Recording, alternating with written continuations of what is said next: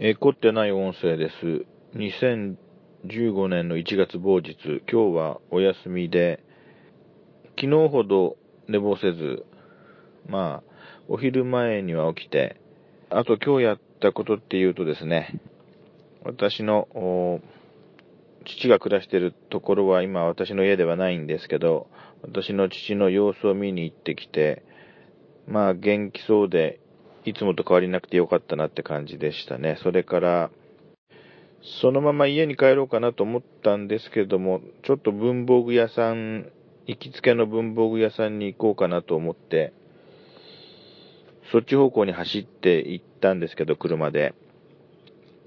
なんとなく全体に、あの、道路が渋滞していて、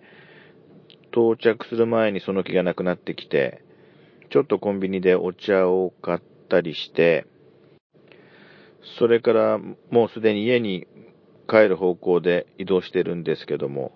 そんな午後です。これからちょっと頼まれた、あの、家族に頼まれて買ってきてくれって言われてる使い捨て、使い捨て回路を、ちょっと大きな、あの、量販店っぽいドラッグストアに立ち寄って、それを買って帰ろうかなと思っております。なんとなくパッとしない休日の午後なんですけど、まあいいかなっていう感じで、それで、えー、ちょっと前からあの喋ろうかなって思ってたことを一つ思い出した、思い出したんで喋りますけれども、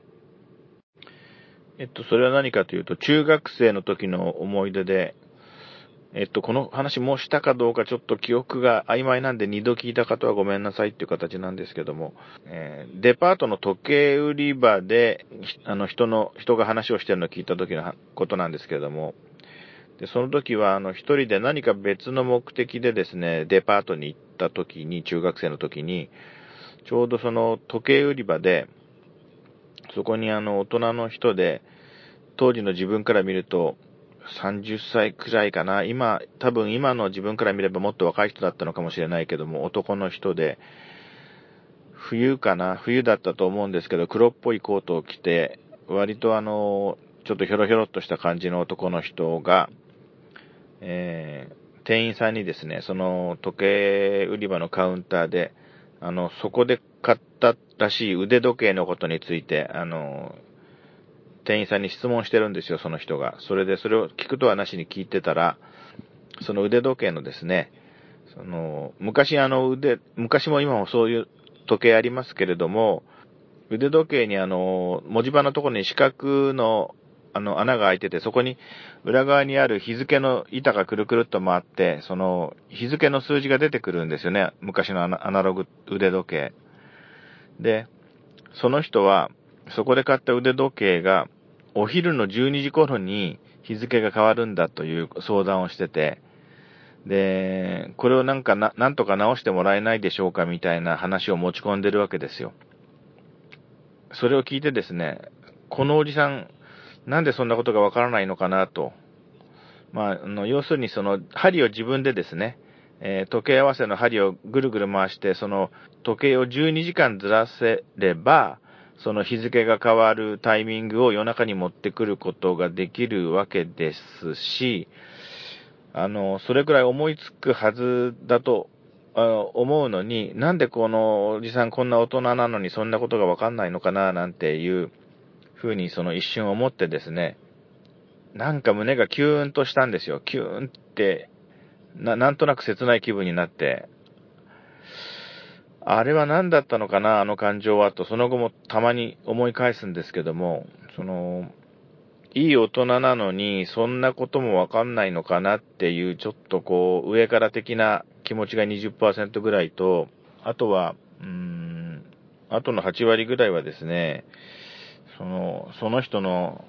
なんか、頼りない素朴な態度っていうか、本当にわからないで、本当にどうしていいかわかんなくて、店員さんにそんなことを聞いてるその状況っていうか、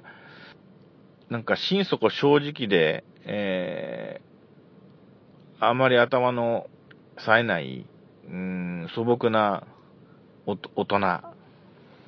みたいな雰囲気で、うーん、なんだろう。とにかくあの時非常にキューンとなったんですよ。で、子供のくせに、自分が子供であるくせに、その、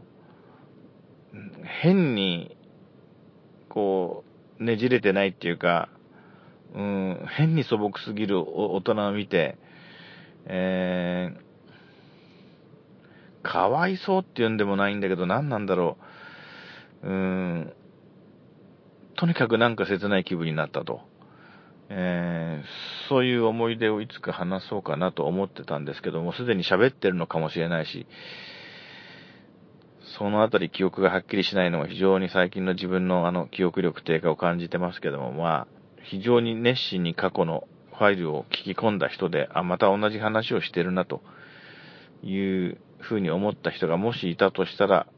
ごめんなさい。え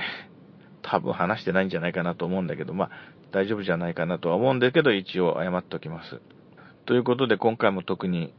はい。それでは、失礼します。